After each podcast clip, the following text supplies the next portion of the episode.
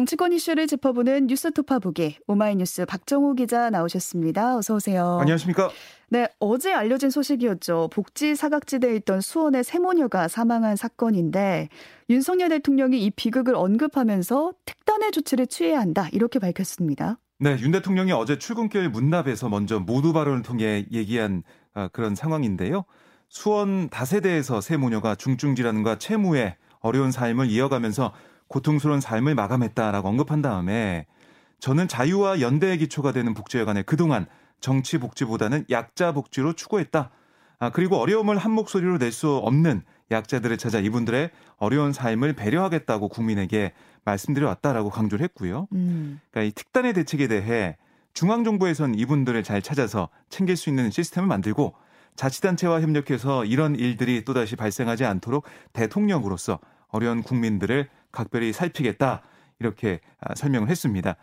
그러니까 이 수원 다세대 주택에서 숨진 채 발견된 세모녀가 등록 주소지와 실거주지가 달랐잖아요. 네. 그래서 사회보장 정보 시스템의 사각지대에 있었던 것으로 알려졌는데 이런 것들을 혼선을 없애겠다. 이렇게 강조한 셈입니다. 네, 근데 이런 일이 처음이 아니잖아요. 그렇습니다. 이른바 송파 세모녀 사건 많이들 떠올리시는데 이 사건 이후에 사실 공과금을 일정 기간 체납하면 위기 가구인지 파악하는 시스템을 운영 중이었어요. 네. 근데 이번 경우에는 말씀하신 대로 등록 주소지와 살고 있는 곳이 달라서 파악도 좀 어려웠고 그렇습니다. 제대로 된 지원을 받지 못했던 건데 윤 대통령은 약자 복지를 강조했어요. 어떤 뜻이 담겼나요? 예, 대통령실의 설명이 또 있었는데요. 약자인 척하는 강자를 돌보는 복지가 아니라 소리를 낼 수 없는 약자를 돌보는 게 약자 복지다. 그러니까 표를 얻기 위한 정치 복지에서 이 집단으로 단일한 목소리를 내기 어려워서 드러나지 않는 이 진정한 사회적 약자, 취약계층을 제대로 찾아내는 게 음. 윤석열 정부의 약자 복지다라고 강조했는데요. 예, 민주당도 이 정치의 본령, 국민의 삶과 생명을 지키는 거다. 어려운 국민들께서 절망할 때 손을 맞잡아 줄 수 있는 나라를 만들기 위해 노력하겠다 이렇게 강조를 했습니다. 하지만 윤 대통령이 어제 이제 정치 복지 운운한 거 매우 유감스럽다라고 비판을 했는데요. 네. 국민의 죽음조차 이 정치적 공격의 소재를 삼는 대통령의 발언 들으니까 서글프다. 국민의 안타까운 죽음에 대통령의 일만의 책임이라도 느낀다면 나올 수 없는 발언이다라고 꼬집었어요. 그러니까 이 저 결국 뭐 전임 이 문재인 정부 때 있었던 복지는 네. 정치 복지 아니냐 이렇게 아, 비판한 걸로 민주당을 해석하는 모습인데요. 취약계층을 더 두텁게 이 지원하는 이 약자 복지를 어쨌든 정치권이 한 목소리를 강조하는 만큼 추상적인 정치 논쟁이 아니라 실질적 대책이 꼭 마련될 것 같습니다. 네, 윤 대통령의 말대로 약자 복지 특단의 조치가 좀 취해져서 이런 비극이 되풀이되지 않기를 바라겠고요. 네. 보건복지부 장관이 아직 공석인 상황이잖아요. 네. 윤 대통령이 후보자를 좀 열심히 찾고 있다고요. 네, 윤 대통령이 어제 출근길에 기자 이제 질문을 받은 거예요. 네. 예, 사회부총리 겸 교육부 장관, 보건복지부 장관 후보자 인선과 관련해서 현재는 새로운 어떤 교육정책이라든가 복지 어젠다들을 보여드린 상황은 아니기 때문에 기존에 진행되는 일들은 이번 정부에서 임명한 차관들과 대통령실 수석들이 잘 협조하고 있다. 음. 또 열심히 찾으면서 동시에 검증을 해나가고 있다. 신속하게 장관 후보를 발표하도록 하겠다 이렇게 강조를 했습니다. 네.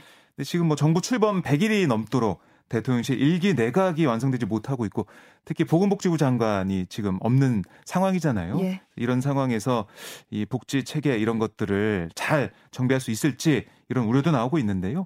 어쨌든 이번 주 안에 후보자 지명이 있을 거다 이런 관측이 나오고 있습니다. 네. 또 어제 국회 운영위원회 업무 보고가 있었는데 김대기 비서실장이 나왔어요. 앞서 벌어진 인사 실패에 대한 야당의 질타가 좀 이어졌습니다. 네, 김대기 비서실장은 이 비서실장으로서 책임 있는 행동을 할 의향은 없느냐 이런 민주당 의원들의 질의에 사퇴하라는 요구냐라고 반문한 다음에 제 거취는 스스로 결정할 자리가 아니라고 본다 이렇게 음. 답을 했고요. 네. 또 대국민 사과 요구에는 부족한 면이 있으면 고쳐나가겠다 이런 답변으로 대신했습니다. 아, 또 이제 무속인으로 알려진 건진법사의 이권 개입 의혹에는 이 지라시, 그러니까 사설 정보지에 그렇게 나와서 사실 여부는 한번 확인했다고 들었다 이렇게 얘기하면서도 확인한 내용은 공개하지 않았고요. 음. 아, 이어 대통령실이 건진법사를 수사할 권한은 없다. 민간인에 대해 수사를 하라 마라 할 입장은 아니다 이렇게 설명을 했습니다. 아울러 김건희 여사의 과거 박사학위 논문이 이 표절에 해당하지 않는다 이런 국민대 결론을 놓고 논란이 불거진 데 대해서는 국민대 전문가들이 일단 판정한 거다. 제가 말할 입장은 아닌 것 같다. 보다 더 전문가들이 판단을 내려주길 바란다. 이렇게 설명을 했습니다. 네. 결국 뭐 인사 난맥상 등에 대한 대통령의 처방, 어제 김대기, 김대기 실장 발언도 들어보면 인사라인 책임 추궁은 없다. 음. 아, 대신 뭐 홍보 기능 강화만 한다. 이렇게 정리가 되는 걸로 좀 풀이가 됩니다. 네. 또 민주당 내에선 김건희 여사와 관련한 의혹을 겨냥한 특검법이 발의가 됐는데 아직 당론으로 채택되진 않은 상태인 거죠? 네. 그러니까 김용민 민주당 의원이 이 김건희 여사의 주가 조작, 허위 경력 사건 등의 진상 규명을 위한 특검법 이걸 발의했는데요. 특검법을 보면 김 여사의 도이치모터스 주가 조작, 아, 그리고 학력 경력 위조 의혹, 거기다가 대통령 공간 인테리어 공사 수주 특혜 의혹, 대통령 순방 민간인 동행 의혹, 이것도 수사 범위에 포함이 됐습니다. 네. 말씀하신 것처럼 이 당내에서는 특검법 당론 채택 가능성도 나오고 있는데요. 음. 윤 대통령 부부에 대한 국민들의 신뢰가 무너져 있기 때문에 할 수 있는 것들을 다 검토해 볼 수 있다. 이런 얘기가 민주당 내에서 나오고 있습니다. 하지만 이에 대해 국민의힘 내에서는 이건 정치 공세다라고 반발하고 있는데요. 이 보통 특검이라는 거 수사가 끝나고 국민 눈높이에 미치지 못할 때 하는 건데 수사가 진행 중인 상황에서 선제적으로 특검을 발의하는 거 이건 정치 공세다 이런 얘기입니다. 음. 그리고 또 실질적인 문제를 보면 여당 법사위원장이 버티고 있거든요. 이런 상황에서 대통령 부인에 대한 특검법이 과연 국회에서 통과될 수 있을지. 물론 뭐 김용민 의원 얘기를 들어보면 패스트트랙 얘기도 하고 있긴 하지만 여야가 합의 없이 특검법이 이렇게 추진될 수 있을지는 음. 아직 미지수예요. 그래서 앞으로 민주당이 당론 채택하는지 네. 또 이 여당의 반발 이런 것 좀 봐야겠습니다. 국민의힘에서는 이번 법안이 발의된 걸 두고 차기 당대표로 이제 유력한 이재명 의원과 부인 김혜경 씨 수사에 좀 물타기 하려는 거 아니냐 이런 의도가 있는 거 아니냐 이렇게 지적이 나오고 있는데요. 그렇습니다. 김혜경 씨가 어제 법인카드 유용 의혹 사건의 조사를 받았습니다. 네, 김 씨는 어제 오후 경기남부경찰청 반부패 경제범죄수사대에서 한 다섯 시간 뭐 정도 조사, 조사를 받았어요. 그다음에 귀가를 했는데요. 네. 경찰은 이 전 경기도청 총무과 별정직 오 급 배모 씨 등을 통해 개인 음식값을 경기도 법인카드로 결제하거나 또 타인 명의로 불법 처방전을 발급받았는지 뭐 이런 의혹 전반에 관해 조사한 것으로 전해지고 있습니다.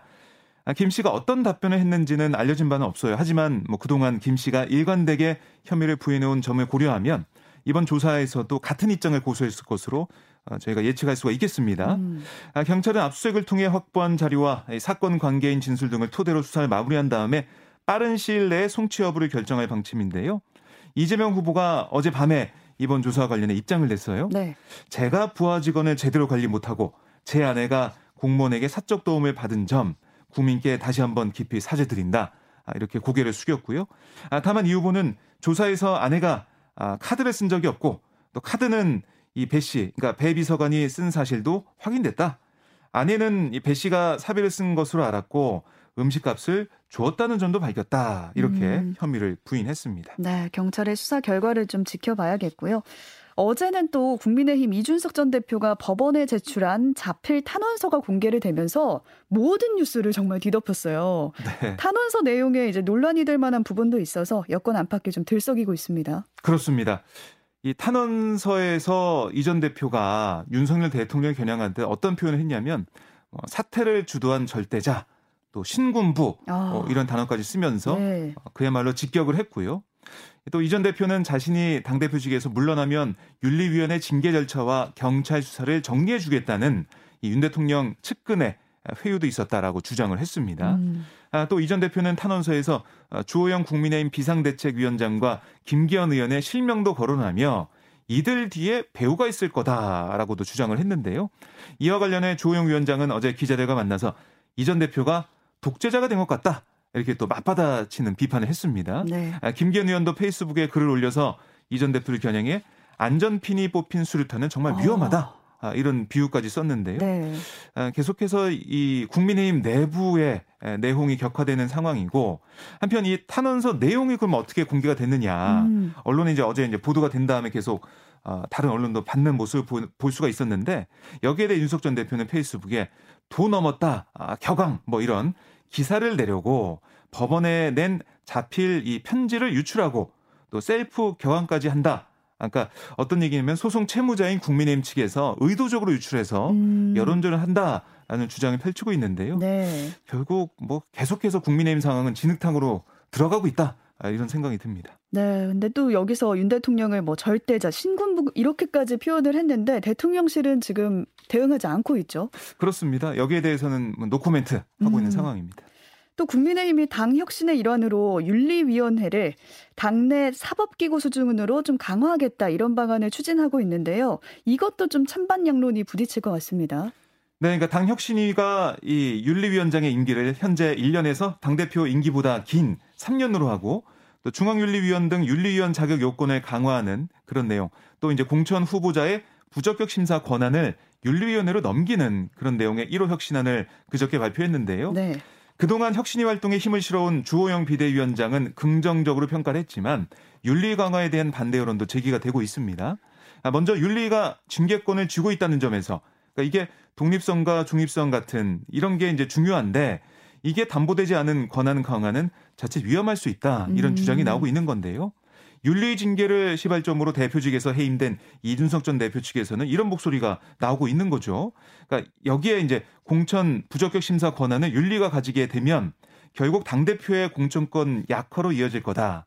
이런 점에서 어, 전당대회 국면에서 쟁점으로 부상할 가능성 이것도 배제할 수 없을 것 같은데요. 네. 그러니까 당대표의 출마는 뭐 후보군들 어, 생각을 좀 뭐 해본다면 당권이 약화되는 것은 누구도 바라지 않을 않겠어요. 겁니다. 네. 거기에 대한 전당대회에서의 좀 공방 이게 좀 예상이 됩니다.